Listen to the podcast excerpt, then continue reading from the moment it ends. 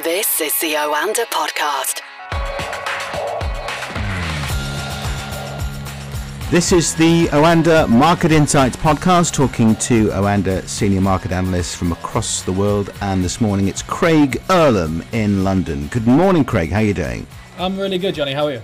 Very well, thank you. Let's start with the overnight story from the US with the Senate passing that $1 trillion infrastructure bill. The plan is to upgrade America's transport system. That's a big win for President Joe Biden and the Democrats, isn't it, Craig? Although uh, they now want to move on to the next stage, which is more money with further infrastructure deals. Yeah, I mean, I think it's a big win for the Democrats, but I also think it's a win for the Republicans as well. This is very much something that's had bipartisan support for quite some time.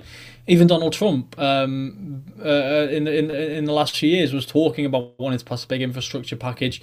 So, but equally, I mean, while many have talked about it, it has been uh, it has been many, many, many years in the making. So to actually get this over the line and to have such broad support for it is um, it is obviously a, a, massive thing. It's got what 110 billion for roads and bridges, 73 for power grids, 66 for rail, etc. Like these are massive investments across the country that many argue and have argued for some time is is really in need to kind of upgrade the, the these systems to where they ought to already uh, be. And this is this was the non-contentious issue. So this is like say this is the part that had uh, did have bipartisan support.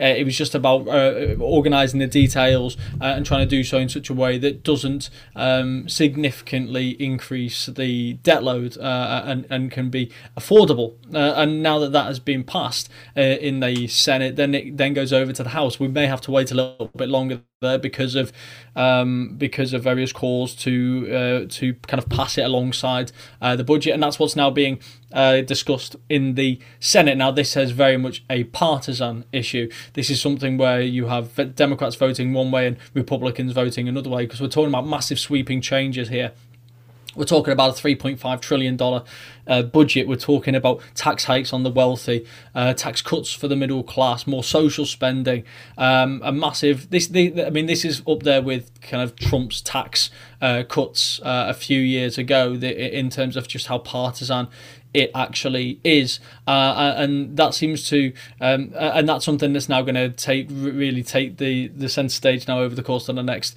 uh, couple of months um, as Biden really tries to hit the ground running to a certain extent on his really ambitious economic agenda. Um, and I'm sure there's going to be many points of contention within this that's going to be sort resolved over the course of the next few months. And we have to remember this is a massive partisan issue, as I've said, but it's not something that has full Democrat support. There are moderates within the Democratic Party that are balking at the the, the, the size uh, of the uh, of the budget. They are that are uncomfortable with some aspects of it, and they need all Democrats on board in order to get this over the line. So there is likely to be negotiations here, and you imagine that there are going to be changes that are going to be made in order to gather support around that um, to um, for that kind of legislation to pass over the course of the next couple of months. But that is going to take time uh, to work out, and uh, I think the focus now is just on the fact that this infrastructure bill has passed uh, one chamber it just needs to pass one more chamber. May take a little bit of time if they do decide to pass this alongside the budget, but uh, it's made a massive first step, and the second step just looks procedural. It's just a case of when rather than if. And to make matters a bit more complicated, it's not just the centrist Democrats who've got some objections to the next tranche of spending, but uh, so called progressive Democrats who want specific spending programs yeah, and that's always going to be the case when you're at the kind of the start of the negotiation process. What they've effectively agreed on here is a broad outline of what they're after, but that this is where the negotiations really begin. Um, uh, and and I, I, imagine that these views are all going to be thrown around over the course of the next couple of months, and then we'll start to see it whittled down to a bill that uh, to to a bill that actually has uh, a chance of passing both chambers. But like I say one that's going to pass both chambers but without any Republican support, which is why all the details um, are going to have to be ironed out very, uh, very gradually over a long period of time to make sure that every Democrat's on board effectively. Let's talk crypto now, Craig. And uh, we've had this huge breach of the Poly network. This is um, hackers allegedly breaching the platform Poly network, extracting more than $600 million. This was on Tuesday. The company announced this on Twitter. It's the biggest ever hack in the decentralized finance space, and it is big cause of concern.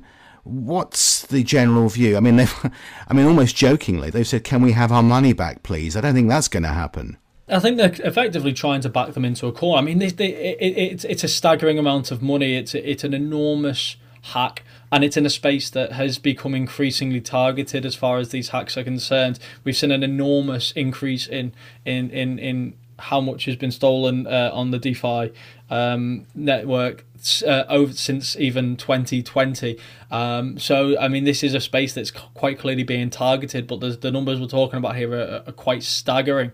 Um, uh, and now becomes a process of trying to almost uh, clean up the the mess. Uh, and so, for example, Tether has has frozen thirty three million dollars worth of stolen uh, uh, of stolen Tether. Now that's so that's that, that that's part of uh, part that's kind of solved part of the problem, but there's still a whole lot more to do. And we're, we're not talking about it's not it's quite so straightforward with regards to other coins to just freeze them. It, it is a case of blacklisting them, making the, the details known, which is what they've done, uh, and trying to effectively stop them withdrawing uh, any of this and trying to um, trying to block them at every at every passage. It's about the community coming together uh, in order to try and protect these funds. Because the problem is, if you get hacks of this nature, uh, and we, the hacks are do happen. But if you get hacks of this nature and you get hacks of this size, and um, and, and and there's nothing that can be done about, it, then that's just going to raise massive questions around the security um, uh, uh and the protection of uh, of people's funds.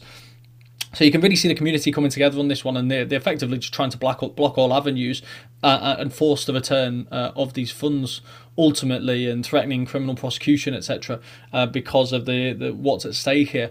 Um, it, it's going to be fascinating to follow. You imagine that over the course of time, that uh, security and that, these kind of hacks are going to become much, much, much more difficult. And even now, you they're saying that this is not a uh, this this is a highly complex um, situation that's kind of evolved here. Something where a lot of planning, a lot of time, and a, a lot of effort has gone into uh, into planning uh, such such such an event. Um, it's just really interesting, uh, and what I think what's also interesting is that I mean usually you see things happening in the crypto space and has an impact on Bitcoin whether or not it's involved or not, but this really hasn't, uh, and, and, I find that almost quite staggering. Then it kind of shows the resilience that we're seeing in um, in in Bitcoin right now like I say, not directly related. Um, so I, I don't want to I don't want to kind of blur blur that at all. But we've seen before that um, it does tend to catch up both positively and negatively. Um, when Elon Musk says he owns Bitcoin, uh, Ethereum, and Dogecoin, it's not just those three cryptos that rally. It's it's it's it's it, we see broad moves across the space. So it was almost a bit surprising to see that the the, the news of this hack didn't kind of take the wind out the sails a little bit of the space, maybe trigger some profit taking. Um, uh, and again probably indicates that people do think this is very a very specific issue. Um, but uh, it, it's certainly going to be a really interesting story to follow because at a time when the authorities are talking about regulation in the space, we've seen. Um, comments last week um, from the CDC with regards to regulated space, in particular the DeFi space. Um, I think I think an event like this can only further fuel uh, that debate uh, and further um, intensify the the need uh, as far as these uh, regulatory bodies are concerned to protect consumers uh, and to do what's necessary to put in place controls that make uh, that, that, that mean that people are ultimately uh, protected. So as I say, it's just going to be a really interesting one to follow, uh, even if we're not seeing the, the, the kind of significant market impacts that maybe at one time we would have seen. Okay, Craig, let's look ahead to the rest of today, and we've got some CPI data this afternoon. We do, and uh, we do, it's not always the a kind of piece of data that will get so much so much attention, um, but obviously we're now at a time uh, when U.S. inflation is very high. Uh, when the Federal Reserve is trying to determine whether this is uh, of transitory nature, which it currently believes it is, or whether there's uh, something more concerning uh, going on on the uh, inflation side of things. We're at a time when the economy is doing well, when the labour market is quite clearly recovering, as per last week's jobs report when the Fed is moving ever closer to announcing tapering, which could come as early as next month. So suddenly there is uh, extra scrutiny on the CPI data. Is this going to further incentivize policymakers to begin tapering? Are we going to see some signs within the data that that maybe something more permanent is taking hold?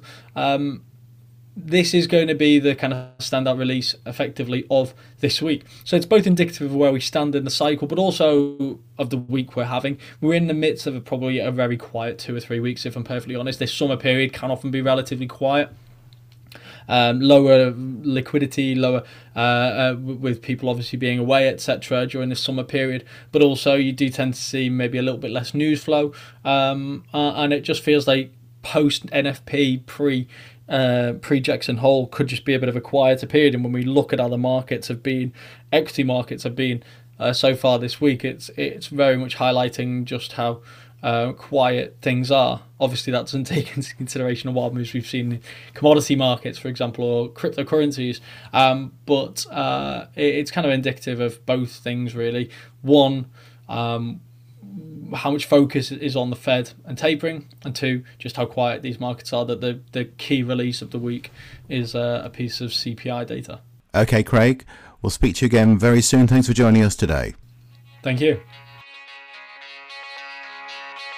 The Oanda Podcast.